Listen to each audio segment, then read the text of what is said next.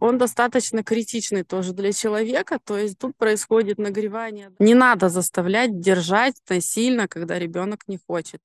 Здравствуйте, дорогие друзья! Вы слушаете подкаст «ЖОС». Мы – это Лилия Мизернюк, врач и тренер, Александр Удалов, психолог, и Ярослав Немыкин решили создать этот подкаст для людей, которым интересна тема ЗОЖ и хотят расширить свои знания о нем. На сегодняшний день все больше людей заинтересованы в максимально долгом сохранении здорового тела и возраста активной деятельности. Но существует много мифов, заблуждений касательно здорового образа жизни. Также у многих людей нет доступа к достоверному источнику информации. Мы приглашаем людей, так или иначе связанных с ведением здорового образа жизни, врачей, тренеров, инструкторов, психологов.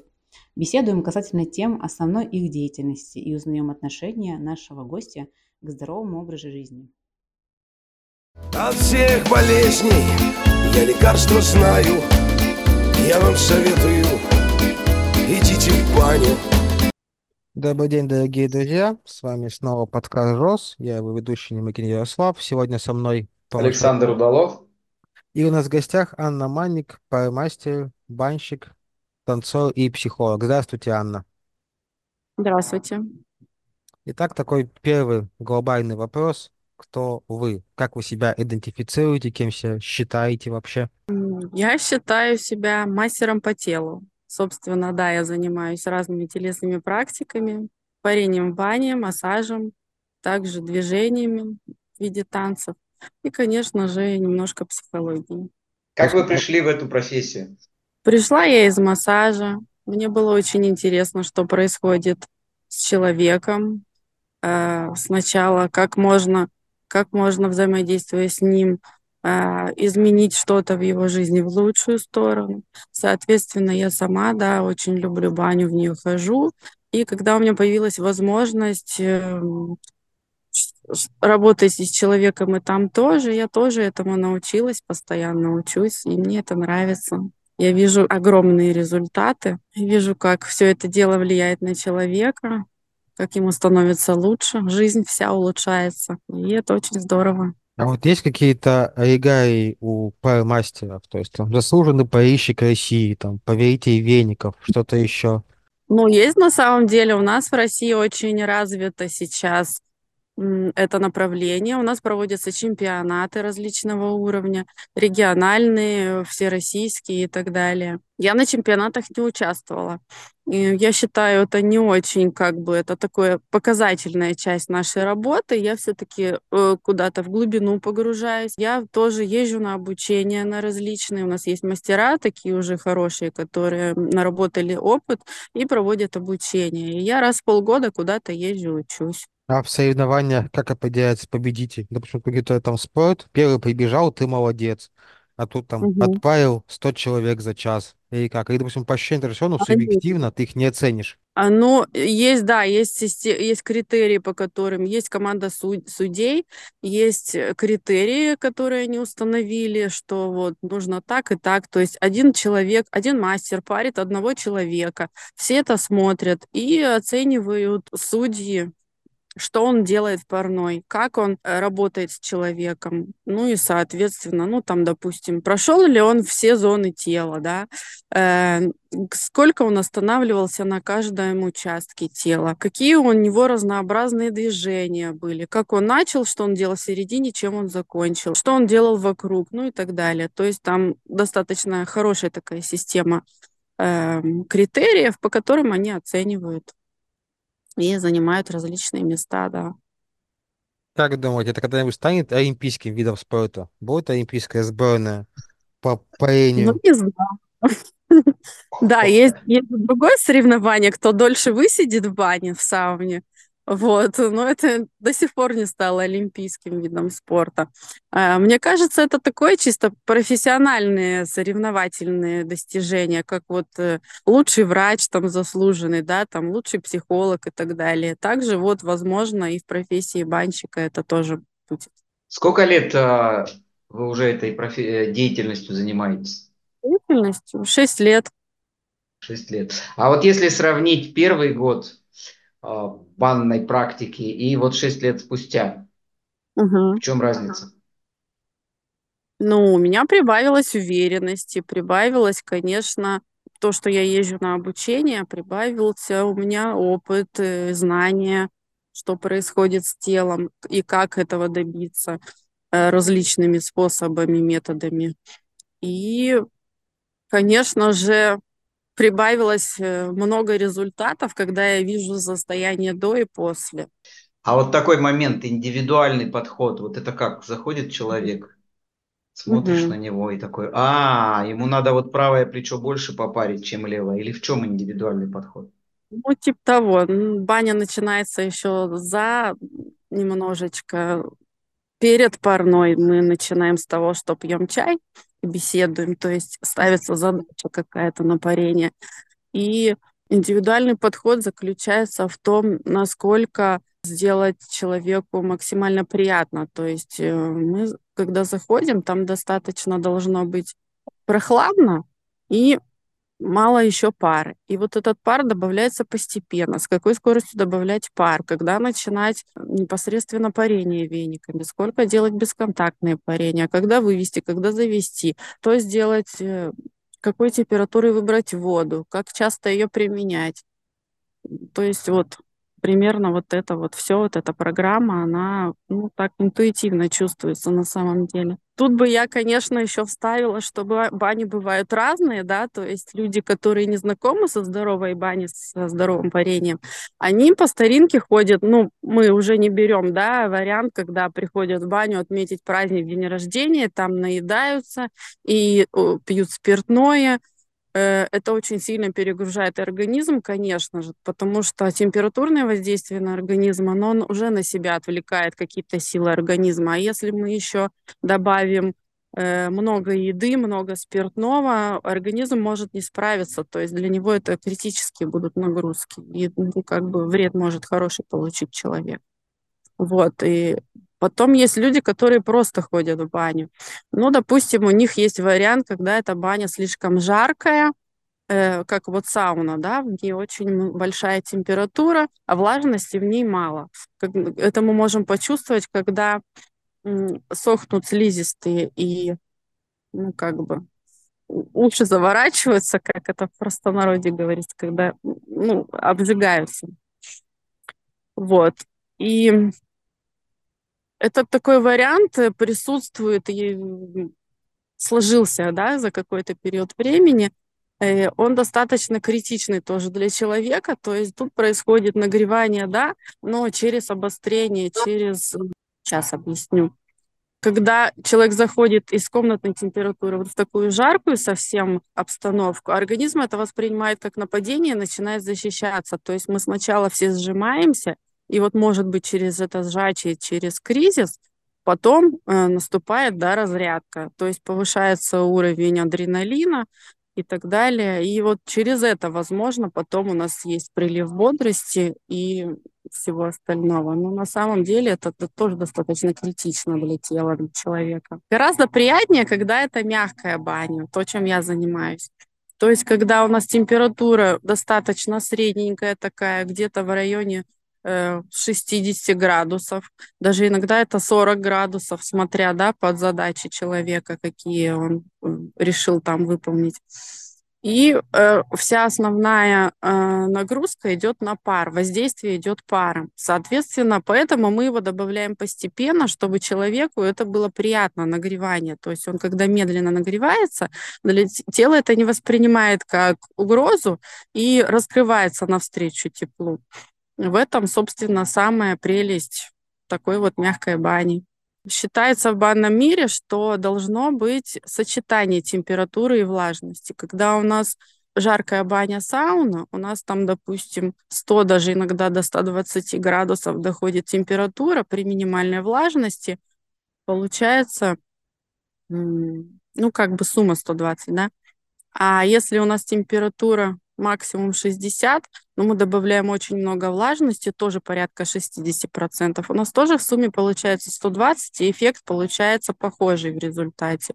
Но этот эффект достигается вот очень мягкими, комфортным нахождением в бане. Это такой самый основной вопрос. Перед как идти в баню, какие существуют противопоказания, то есть кому вообще никак никогда нельзя. Вот в ту жаркую очень мало кому можно, потому что там вот, как я уже говорила, резкие агрессивные состояния.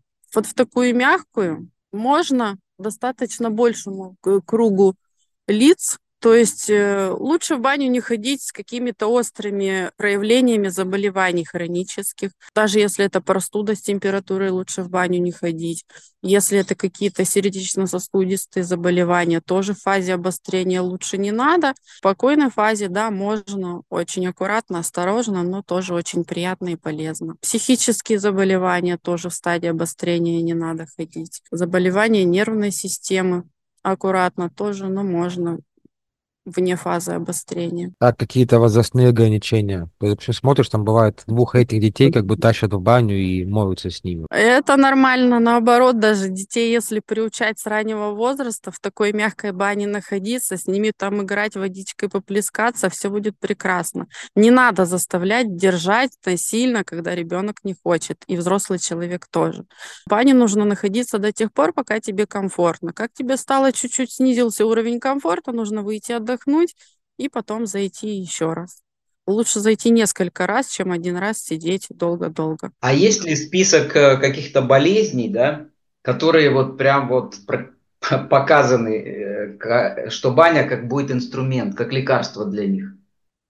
Ой, да, конечно, есть, да. Это ну, во-первых, это заболевание дыхательной системы. Тоже, еще раз повторю, вне, фа- вне острой фазы.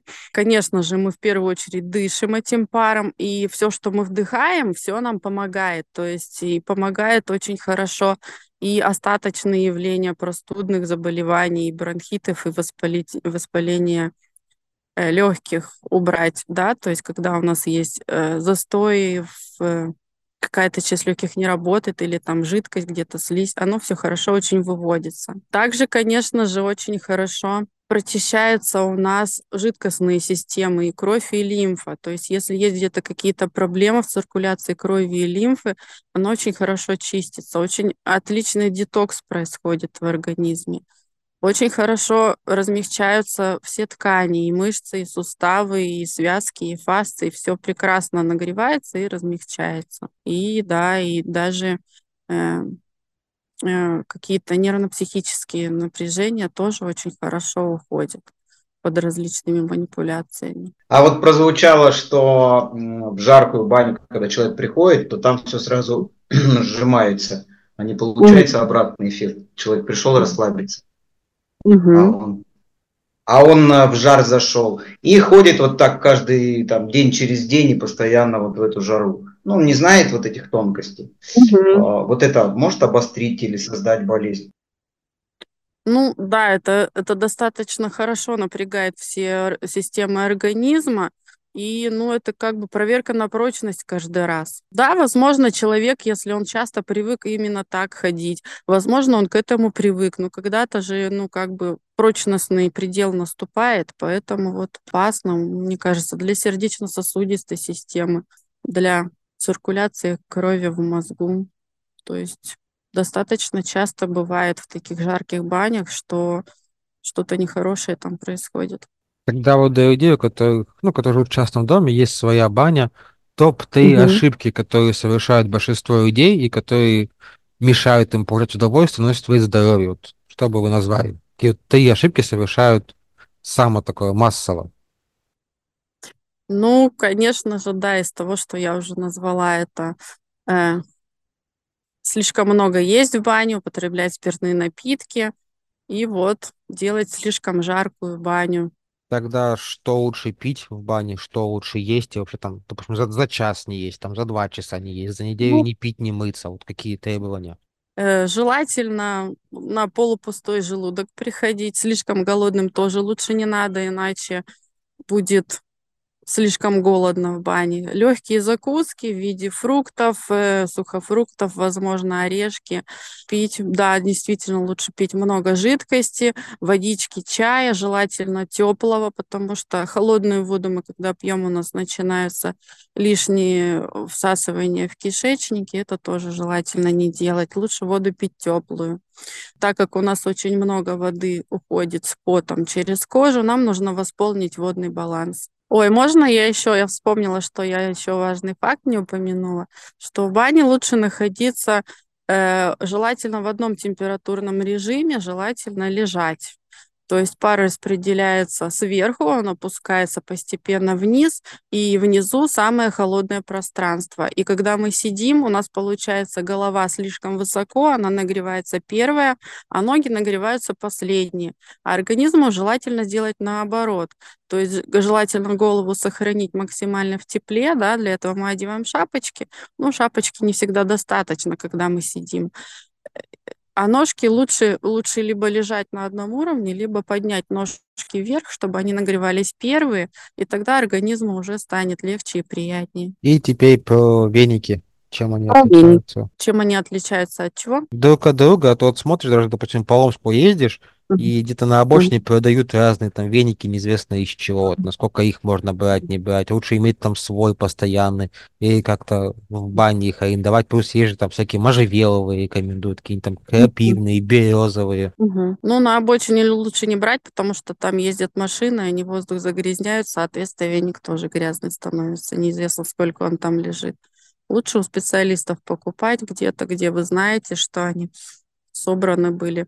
Да, есть, конечно, самые распространенные веники это березовые и дубовые. У них немножко разные свойства. У, у дубов э, немножко потверже лист, и э, им воздействия более такие мощные. У березы немножко, ну, как мы знаем, лист и меньше, и более нежный, и э, им воздействия тоже более нежные. Какой-то, да, конструкцию. Я когда веники выбираю, я выбираю и форму смотрю, и наполнение, и содержание, и как, как, насколько он мягкий, чтобы там сучков было поменьше и так далее. Торчащих голых веточек, чтобы тоже не травмировали кожу человека. Остальные веники, они тоже имеют место быть, липовый веник, он более нежный, чем березовый. Можжевеловый, он такой для каких-то острых моментов, для сделать на коже что-то, покалывание, да, наподобие иглоукалывания. Пихтой мы в основном закрываем лицо, Э, либо делаем э, бесконтактные парения. Это достаточно широкие такие веники, они много захватывают воздуха, и вот ими очень хорошо делать э, опахиваемые движения. А нет такого, что там березовым веником мы лечим, там, не знаю, плоскостопие, а вот можжевеловым мы лечим там зажим в спине. То есть они как-то отличаются по ну, помимо того, что они там тверже и мягче, по воздействию на организм? Конечно, отличаются. В них разный состав фитонцидов. В дубовых больше дубильных веществ, в березе больше мягких веществ. Потом у них э, разные свойства, тонкие свойства, да, то есть э, ну, допустим, я березовыми больше парю женщин, дубовыми больше парю мужчин. Потом на разных частях тела, там, где вот нужно потверже, допустим, на спине, там лучше делать дубовыми вениками. А на животе, на передней поверхности, она более чувствительная, там лучше березой работать. А вот непрофессионал может отличить, ну, допустим, у меня там парят сейчас березовым, сейчас дубовым, я это почувствую или нет? И это настолько тонко, что непрофессионал не заметит. Ну почему вы, если будете ходить часто и вам будут говорить, что вот сейчас дуб, сейчас береза, да, можно отличить. А вот еще частенько, допустим, в пары добавляют масла чтобы это чтобы вкуснее пахло, или тоже есть какие-то полезные свойства? И вообще стоит это делать, не стоит в домашней бане именно? Стоит, очень стоит, тоже, тоже с особыми, значит, э, оговорками. Масло желательно не капать на камни, потому что камни очень горячие, масло начинает сгорать, и мы уже дышим не самим маслом, а продуктом его горения. Это тоже достаточно вредненько. А само масло, да, очень полезно это тоже целая наука, ароматерапия. Я тоже ею пользуюсь. У меня большой арсенал масел. Я тоже его применяю под разные задачи. Что-то усилить, что-то активизировать, что-то наоборот уменьшить. Влияние масел, да, очень хорошо на тело изучается, изучено и действует. А сколько времени занимает одно парение? Вот если вы привели группу, там, 10 человек, mm-hmm. и пока вот вы парите mm-hmm. одного, что делают остальные, и насколько тогда, получается, это растягивается по времени? Парения бывают разные. Если это групповое парение, да, тогда парение максимально, ну, как бы индивидуально каждого человека. Они достаточно маленькое время занимают, где-то на обе стороны, ну, где-то минут 15, может быть. Э, да, пока один человек парится, остальные могут либо здесь же сидеть, э, греться, либо они находятся в помещении там, где беседка, в беседке находится.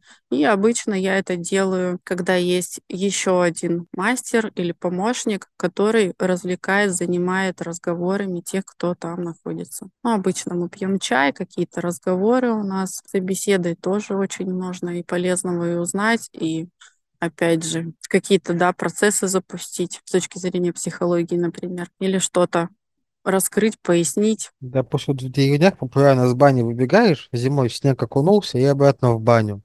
Насколько вот Да. такой контраст полезен и стоит его применять? Ну, это по ощущениям. На самом деле, да, кто-то любит, кто-то не любит. Кто-то любит меня только теплой водичкой поливайте, и холодную мне не надо, и снегом я не хочу. А кто-то, наоборот, просит, мне надо. А я говорю, давайте чуть попозже, потому что контрасты тоже желательно делать. Лучше, когда вы уже прогрели все тело, то есть не после первого захода. После первого желательно что-то потеплее сделать, какой-то контраст с водой, например, да. А потом, когда вы уже отлично прогрелись, когда уже все тело, все, с ним все хорошо, то можно, да, пожалуйста, и снег, и вода, и ледяная, и два, и три ведра, пожалуйста. Все по желанию. Исходя из рекомендаций, как выглядит идеальный сеанс спарринга, то есть сколько должно быть заходов, по сколько минут и сколько общее время? Да тоже все очень индивидуально. Если у меня индивидуальное парение, э, так как человеку э, я его предупреждаю, что мы будем находиться в парной столько, сколько тебе комфортно, когда захочешь выйти, мы выходим. Поэтому выходов может быть очень много. Соответственно, я могу, допустим, только спинку, заднюю часть, поверхность тела, мы можем три раза выходить, а можем и за один раз все сделать. И также с передней поверхностью. Я работаю так, чтобы да, максимально со всем телом поработать и каждую часть тела прогреть столько, сколько нужно именно этому человеку под его задачи, которые он озвучил. Про арома масла я хочу уточнить. А, на камне нельзя, а куда можно? А, куда можно? Куда капать масло?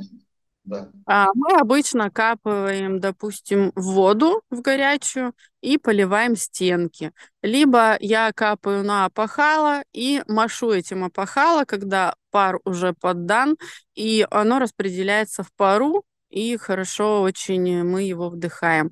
Либо можно помещать на само тело человека, либо капать на ручки, предлагать, чтобы он подышал да, в этих ручках либо на разные зоны тела тоже наносить масло очень хорошо. Так, Но хорошо. Назов... Еще вопрос. Дрова, печка, ой, печка, баня на дровах и баня с электрообогревателями. А, полезно, да, это очень. А, ну, как бы за неимением бани на дровах можно ходить в баню с тенами, ну, там, да, есть, во-первых, ограничение, сколько, в связи с тем, сколько камней лежит над тенами, и насколько туда можно лить воду, чтобы сделать пар.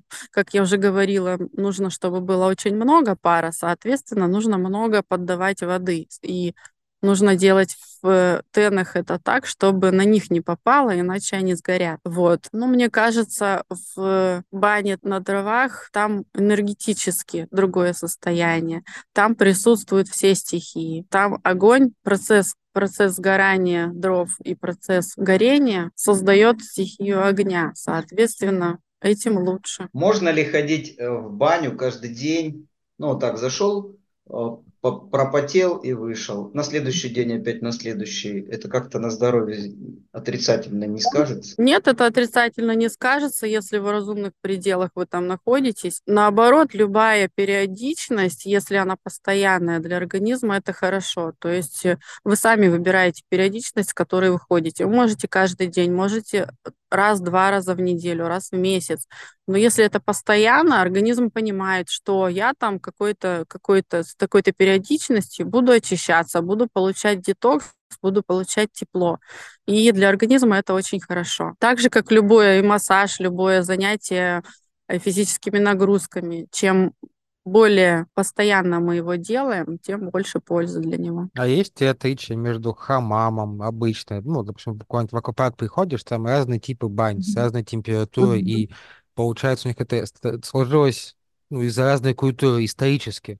Mm-hmm. Вот есть какие-то да. фундаментальные разницы воздействия на организм, например, и из-за mm-hmm. этого, скажем, кто ходит в хамам, они, допустим, менее там здоровее и хуже переносят, например, холодные температуры? Менее здоровее вряд ли, конечно. А, да, бани, сложившиеся в каждом, в каждом национальном коллективе, они различаются э, по способу создания и по, опять же, соотношению влажности и температуры. Да, как мы видим в бане в хамаме, там слишком много влажности, а температура там вот как раз примерно 40. И это очень мягкая баня, да. То, что там делают э, люди, которые создали, она создана в жарких странах, им больше не надо нагреваться, у них и так на улице жарко. Им нужно сделать, чтобы максимально тело потело при минимальной при минимальной жаре. И они тем самым очищаются хорошо. Да, веников у них там нет, они там без веников, но они, у них есть средства, они находят, как сделать еще, что можно сделать с телом, чтобы оно очистилось. Это тоже очень хорошо. Ну и опять же, чем мягче бани, тем для большего количества людей оно подходит, опять же, с разным состоянием здоровья и с разными возрастами. Меньше агрессивности в бане. А как сам мастер выносит, допустим, если у тебя много клиентов, ты с каждым там в бане сидишь, как вот ты сама переживаешь что, такое большое количество времени нахождения в парной? Ну, во-первых, у меня уже опыт, потом я тоже защищаюсь, у меня шапочка хорошая, я обязательно нахожусь в одежде, она тоже делает термическую защиту. И я также слежу за своим уровнем комфорта. Если он у меня начинает снижаться, я выхожу тоже. Я спрашиваю своего человека, который меня лежит на полке, если он хочет остаться, он может остаться. А я выхожу, отдыхаю и захожу еще раз. Либо мы выходим вдвоем. Это такой более практичный вопрос. Сколько всего мастеров, например, в Омске, и сколько средняя угу. цена за услуги за индивидуальное и за групповое? То есть где вас искать и сколько денег готовить? Где меня искать? У меня какие цены? Ну и у тебя, и в целом по температуре по больнице. Цены немножко различаются на самом деле у индивидуальных мастеров и в комплексах банных. А, в комплексах я не уверена, что я точно знаю там цены. У мастеров примерно от тысячи за групповые парения и где-то от трех, от пяти тысяч за индивидуальные парения. Это в час, да? Тысяча и три пять это за час. Это за весь процесс. Ну и плюс стоимость бани, правильно, аренды? Да, да плюс стоимость аренды, да. В целом-то много-немного таких специалистов, как сложно найти хорошего, и там как не попасть на шарлатана, например. Ну, я думаю, лучше по отзывам поискать. У, у каждого хорошего специалиста у него есть страничка где-то в соцсетях, и можно посмотреть отзывы. Э, соответственно, у шарлатана будут какие-то не очень хорошие отзывы. Но ну, отзывы давно либо... можно купить, это как бы не так сложно. Ну, как да, вот тогда вживую ну, либо... определить его? Либо по, по отзывам ваших знакомых, то есть, как говорится, по сарафанному радио. Опять же, кому-то больше один мастер нравится, кому-то другой. Так же, как в любой другой сфере, как в массаже, например, как у психологов, да, то есть э, разные мастера разными э, практиками, разными техниками владеют и с разными задачами, запросами работают. С какими запросами к тебе обращаюсь чаще всего? То есть с чем сталкиваются люди? Ну, у меня запросы по здоровью, по разным проблемам с телом, проблемам двигательного аппарата. Ну, конечно, да, дыхательные какие-то проблемы с организмом. Ну и психологически я много работаю. Э, психология в бане тоже. Я с девочками много работаю, девишники провожу. И индивидуальные бани тоже. Нет, вот если взять вот тебя как срез среднего здоровья россиянина, топ-3 проблемы, с которыми к тебе приходят чаще всего? Ну, хорошо, какие-то дыхательно-простудные заболевания, э, опорно-двигательного аппарата и какие-то нервно-психические проблемы и задачи. И насколько процентном соотношении это все устраняется. То есть, допустим, если там дыхательный, там это баня, и твое мастерство помогает в 100% случаях, например, там бой в спине, в пояснице, там баня, и ты помогаешь в 70% случаях, а психически там, процентов 20. Вот если вот так вот э, спасовать их, насколько что успешно. Дыхательные, простудные, ну, ближе к 100%. Двигательные, Э, там просто по времени нужно подольше поработать. ну, там может быть 80. Но нервные, психические даже тоже может быть поменьше, потому что еще больше нужно э, трудиться и в основном человеку, да, то есть если как он дальше будет себя вести, там, ну, примерно 70%. Мне интересно, как э, вот сколько там, 6 лет, э, сказались на твоем здоровье? О, на моем здоровье прекрасно, я за все это время не болею почти что простудными заболеваниями. У меня очень хорошо уходят зажимы мышечные, то есть я меньше хожу на массаж сама. В моем душевном и духовном состоянии все очень прекрасно. То есть я, да, сама с собой тоже много чего проработала за это время. Да, мы не поговорили про духовное душевное состояние, да, как баня на это влияет. Э, считается, что чиститься парной не только тело, но и душа, и дух. И поэтому очень все хорошо. То есть происходит очень много озарений, очень много каких-то, как компьютер перезапускается, э, всякие вредные программы очень хорошо отлетают. И находится выход в каких-то, казалось бы, безвыходных ситуациях. Или как-то под другим углом ты начинаешь смотреть на какую-то проблему, которая тебя беспокоит и заканчивается все хорошо. Хотела еще рассказать, как можно сделать баню дома. Это очень актуально, особенно вот в зимний период, да, когда мы мерзнем, когда мы где-то получили дозу холода. А в организме на самом деле есть механизм, который сначала эти клетки холода капсулирует, они находятся какое-то время в, в сжатом виде, крови в лимфе. Мы не сразу заболеваем, да. Это нужно, видимо, сложилось эволюционно, чтобы человек с места, где он замерз, э, мог дойти до места, где ему тепло. Очень важно, да, дать выход этому холоду, э, максимально прогреться. Лучше, конечно, всего это делать в бане, но если возможности нет, можно сделать э, мини-вариант бани дома. Это либо подышать над картошкой, как мы делали в детстве многие, да, то есть мы через органы дыхания согреваем тело, и нужно сидеть настолько долго, чтобы все тело пропотело. Либо то же самое можно греть ноги дома. Э, горячая вода, максимально горячая, как вы можете терпеть, в тазик можно добавить горчицы и тоже греть долго, пока вы не пропотеете. То есть э, ну, должен запуститься механизм потения, очищения через поры. Конечно, да, потом вышедший пот вытереть, сменить одежду на сухую, и после этого там ложиться спать, например. И это будет очень хорошо организм очищать. В чем проблема горячей ванны?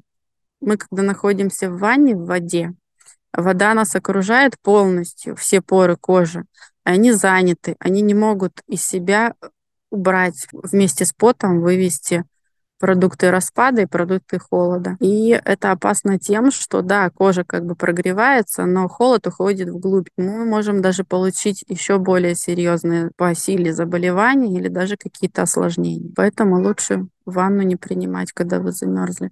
То есть греть хотя бы какую-то часть тела, чтобы было куда выйти поту. А вот когда же мы потеем, мы теряем вместе с потом сои. И если мы, допустим, просто пьем чай и воду, мы же соль не восстанавливаем. Как в таком случае быть? Ну, на самом деле, если вы ходите даже раз в неделю, это не сильно критично для тела. Это критично для мастера, который ходит там 3, 4, 5 раз в неделю в баню. Да, я с этим работаю. Я принимаю микроэлементы, восполняю э, то, что из меня выходит. А при таком посещении свободном э, это не так уж сильно критично. Это критично, если у вас уже есть какие-то дефициты, тогда да, желательно поработать с нутрициологом, проверить э, уровень, что у вас есть, и его восполнить уже индивидуально тоже программно, чтобы вам составили программу, когда что принимать. Есть, допустим, профессии, виды деятельности, которые работают в паре. То есть там обычные врачи работают в паре с терапевтом. Там какие-то угу. тренера работают в паре с массажистами. С кем работает в паре угу. банщик, то есть без кого его деятельность будет очень трудной. Банщик может работать один. Ему не обязательно бармастера. Э, ему не обязательно с кем-то работать в согласии. Э, да, если у человека есть какие-то заболевания хронические, то ему лучше да, прислушиваться к своему доктору и сообщать ему, что ты ходишь в баню, в какую баню объяснять, и, возможно, он даст какие-то рекомендации, возможно, частичные ограничения.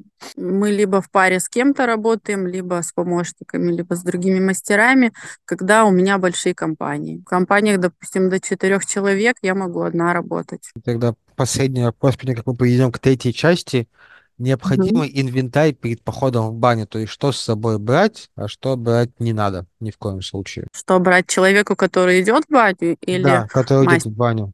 Нет, мастер как который... бы так понятно. Мастера и так все знают. Простому посетителю, что вот обязательно должно быть и что нельзя ни в коем случае с собой брать. Если он идет один или если он идет с мастером? Ну, давай в том и в том случае. Ну, обычно, допустим, семейные какие-то походы в баню, да, там с друзьями что с собой брать, как уберегаться, и когда ты идешь с мастером, что у тебя должно быть с собой. Ну, с мастером обычно это обговаривается, то есть э, мастер знает, что он возьмет сам и что он попросит взять э, человека, который к нему придет. А если одна, а, одни люди ходят в баню, то, ну, конечно же, что там берется? Чай, легкий перекус для восполнения, да, голода и потери жидкости, простыни, с, ко- с которыми сидеть в бане, полотенца, которыми будете вытираться, шампуньки, если желаете помыться в бане. Да, можно, кстати, не мыться. Даже желательно не мыться в, в последней части, то есть а, воспользоваться гелями для душа, мылами э, после первого захода и потом уже ими не пользоваться. Э, возможно, всякие скрабы, какие-то натирки, то есть все, что вы хотите делать с телом, это тоже можно брать с собой, конечно же, в, в том количестве, в котором пожелаете. Шапочку для того, чтобы голову согревать, тапочки, чтобы если вы не хотите охлаждать ноги, они не охлаждались. Ну, веники, если вы хотите поработать с вениками. Масла, если вы хотите, чтобы у вас были приятные ароматы. Можно травы взять, соль я использую в своих спа-процедурах. Мед, какие-то еще, ну, такие продукты пищевые чаще всего я использую. Но вот если человек не профессионал, ему лучше не пользоваться mm-hmm. веником и наоборот, то есть, ну, как, как вот обычно, ты пришел, тебя отхлестали от души со всех mm-hmm. сторон, и ты вышел довольный. Mm-hmm. Вот лучше этого не делать, и без разницы, как тебя хлестают, как бы все равно польза будет. Ну почему же? Польза будет в любом случае. Да, нахождение в бане уже целительно для здоровья и для состояния организма, если вы просто там лежите и ничего не делаете. Э, применение веников, оно как бы улучшит, да, но с ними лучше не переусердствовать. Правильные мастера, они совершенно не дубасят человека, они делают ему приятно, то есть это тоже максимально составляется программа и делается максимально с маленьких заходов, с маленьких касаний, постепенно увеличивая, где-то, да, есть акцент, и потом также снижается, и все это вместе достаточно приятно и полезно. Ну, то есть, если я с кем-то пойду в баню, со спокойной душой могу хлестать его веника по частям тела, не боясь ему навредить, по сути, да? Нет, хлестать не стоит. Можно пользоваться веником, но в этом в средних, так сказать, зонах. По поводу духовности. Угу для, ну, баня полезна для духовности. Если человек приходит уже в этом направлении подкованный, то я так понимаю, это как-то вот его раскрывает и усиливает. А если, например, постоянно в баню водить человека вообще бездуховного и неверующего, может ли баня повлиять без запроса? Ну, она очень хорошо работает, когда есть запрос. Когда человек не готов, то ничего и не происходит. То есть человек должен созреть для того, чтобы у него трансформация была на этом уровне в том числе. Соответственно, навязать мы ему ничего не можем. Так что происходит тогда, когда он готов и когда есть запрос. А вот интересно, а для тела, получается, запроса человека как такового не надо. Вот он пришел, да, в баню такой бездуховный, без запроса на, на физическое здоровье. Он ведь из бани выйдет с физическим здоровьем, но без, без духовности. Ну смотри, э, вообще по здоровью запросы тоже есть, они тоже разные. То есть у одного здесь болит, у другого там болит, этого одно беспокоит, другого другое беспокоит. То есть запросы по телу тоже разные. Да, и каким-то образом человек, если ходит постоянно, он очищает свое тело, начинает с этого. Потом, когда у него более-менее везде все так прилично, уже все так везде комфортно, он уже начинает задумываться о чем-то еще, и о душе, и о духе. То есть это постепенно происходит, он созревает, и у него запросы меняются. Пока заговорили про дух, странная ассоциация всплыла, но тем не менее. Для похудения используется и баня или нет? То есть ты же потеешь, вот как теряешь влагу, должен терять лишний вес. Конечно, очень, хоро- очень хорошо можно работать с этим направлением тоже. То есть от просто детокса, да, от выведения э, организма из состояния зашлакованности и большого количества мусора наличия. И если это делать регулярно, то очень хорошие показатели, да, и в потере веса, и в состояние кожи, тургор кожи, общего состояния, общее состояние организма в связи с этим тоже улучшается. Если мы устроим соревнование между духовностью и физическим телом, то, похоже, баня побеждает все-таки на уровне физики. Потому что даже если мы к духовности идем, да, нам нужно сначала физику проработать. Ну да, порядок, порядок лучше такой, да. Если у тебя физика сильно отстает, то ты как бы в духовности тоже тормозить начинаешь в какой-то момент. Считаете ли вы, что спорт продлевает жизнь? Да. Нарушаешь ли ты сама правила, которым учишь других? Нет. Ты вот прям следуешь всем своим правилам касательно здоровья, не переедаешь, да. там, а, в баню вовремя ходишь, э, воду пьешь, спишь. Да, я понимаю, что мне от этого комфортнее, да, то есть все мои условия какие-то, то, что я рекомендую другим, это, ну, и, во-первых, на себе проверено, и, конечно же, направлено на то, чтобы максимально хорошо себя чувствовать, максимально комфортно чувствовать и в самой бане, и после. Соответственно, да, я этому тоже всему следую. Если бы в России запретили бани, чем бы вы занимались? А, кошмар. Я надеюсь, такого никогда не случится. Ну, и занимаюсь я похожими делами с баней. Я массажем занимаюсь, танцы, двигательная терапия, психология, ароматерапия. Вот это все остальное останется. Согласно отчетам Министерства здравоохранения, продолжительность жизни человека с каждым годом растет. Как ты думаешь, угу. почему? А, ну, потому что люди к себе стали лучше относиться, заботиться о своем здоровье. Э, врачей стало больше, квалификация становится больше, больше э, новых методов лечения возникает. И да, и сами люди о себе больше думают, стараются отодвинуть э, состояние, когда у них много заболеваний, и они серьезные.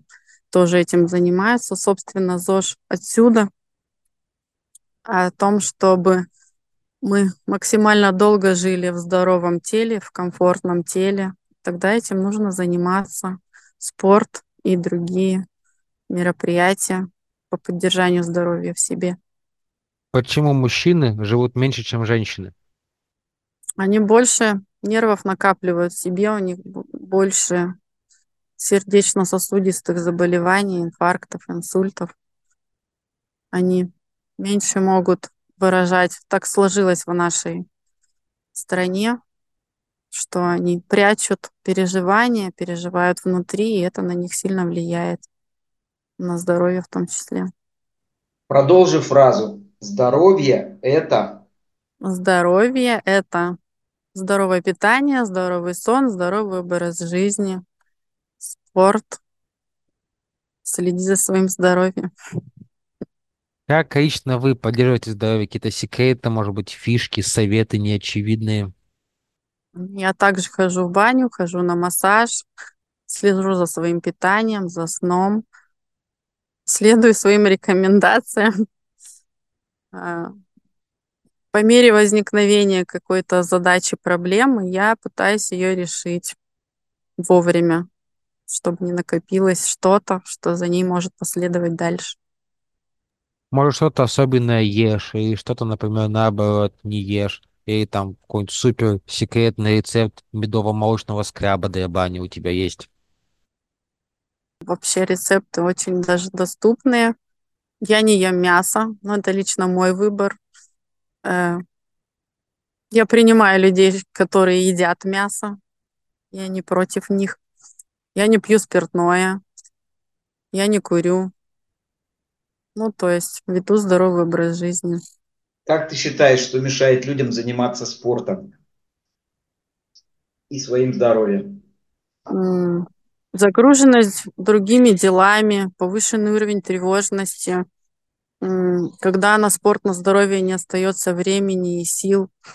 То есть, ну, это такое больше психологическое, мне кажется, состояние, когда на человека влияет больше какое-то общественное мнение или мнение других людей, когда они считают, что нужно сначала всем угодить, а потом только собой заниматься. Когда, ну, когда мы а, от этого отстраняемся и больше внимания на, себе, на себя уделяем, тогда у нас сразу находится и время, и средства, и э, возможности заниматься собой, спортом, здоровьем, высыпаться опять же.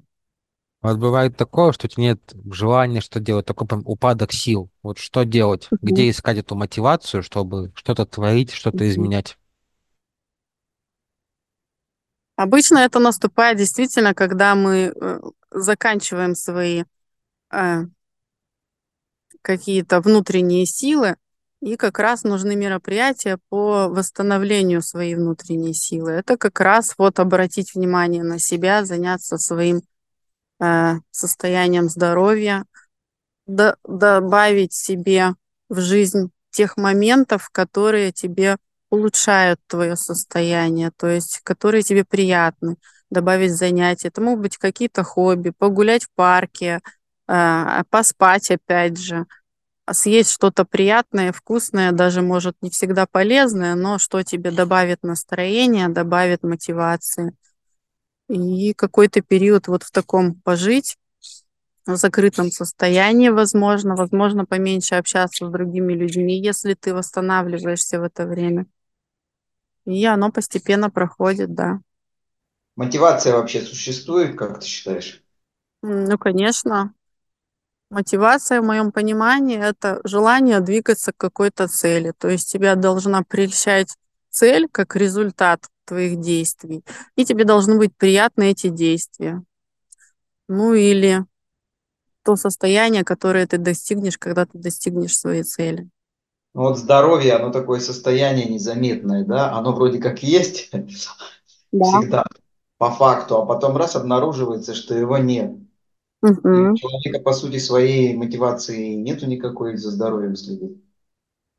А, да, действительно, то есть мы можем наблюдать и у молодых людей, которые, ну, как бы ведут разные образы жизни нездоровые, да, что не задумываются о том, как они будут себя чувствовать через 10, 20, 30 лет, вообще сколько они проживут. Об этом начинаешь задумываться уже, когда у тебя что-то начинает барахлить, да.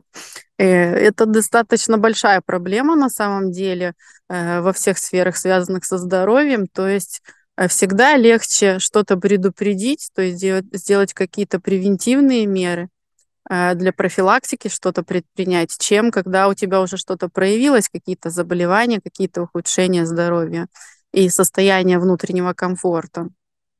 Вот, но это да, это в голове, это нужно менять сознание человека в этом направлении. Если бы тебе дали право и сказали, ну вот, э, замотивируй как-то людей к здоровью, какое бы ты действие в обществе совершила? Я бы разными способами им стала показывать, как они могут выглядеть при вот этом образе жизни, который они ведут сейчас, как они могут выглядеть через какой-то период времени, старости, как они могут дожить до старости или не дожить. И насколько плохо, допустим, если у тебя начинаются проблемы в разных сферах, что ты там с ЖКТ, там, с опорно-двигательным аппаратом, насколько это некомфортно жить. И тогда, мне кажется, у человека поднимется мотивация вести здоровый образ жизни. Классно, мне нравится. Можно мультики, да, снимать, кино. Да, да. Картинки какие-то. То есть, ну, мы же все знаем, что, допустим, даже дети знают, что вот взрослые там могут это, это, а бабушки вот это, дедушки этого не могут. Что они часто ходят с палочкой или в очках там, или еще что-то. То есть у них страдают разные, да, системы организма. И э, можно даже, знаешь, такой интерактив сделать, что побыть в теле бабушки. Вот она может ходить только с палочкой, ничего не видит, может не слышит, может, с головой проблемы, короче, ничего не помнит. И вот как это понаходиться внутри, да, почувствовать себя? И насколько ты хочешь, чтобы это было в твоей жизни, или ты хочешь это максимально отдалить? Ну что, здорово. Я угу. узнал очень много про баню. Угу. Классно. Да, я прям уже знаю, что я буду применять и знаю, от чего можно отказаться. С Ярославом в баню не пойду точно, потому что он говорит, будет хлестать много, не пойду. Да-да-да, хлестать не надо, да. А, ну я вообще-то еще провожу обучение парению в бане, то есть можно обучиться чисто для себя, чтобы знать, что делать, когда ты ходишь в баню, и попробовать это на практике, э, чтобы я посмотрела, покорректировала. Потом я еще провожу девишник, я сказала, обрядовые бани. Уважаемые слушатели, я напомню, у нас сегодня в гостях была Анна Маник, мастер, массажист, психолог.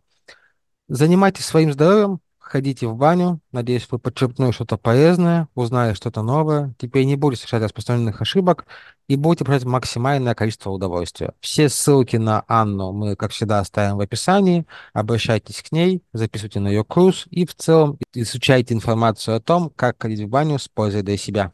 Спасибо будьте большое. здоровы. Да, будьте здоровы.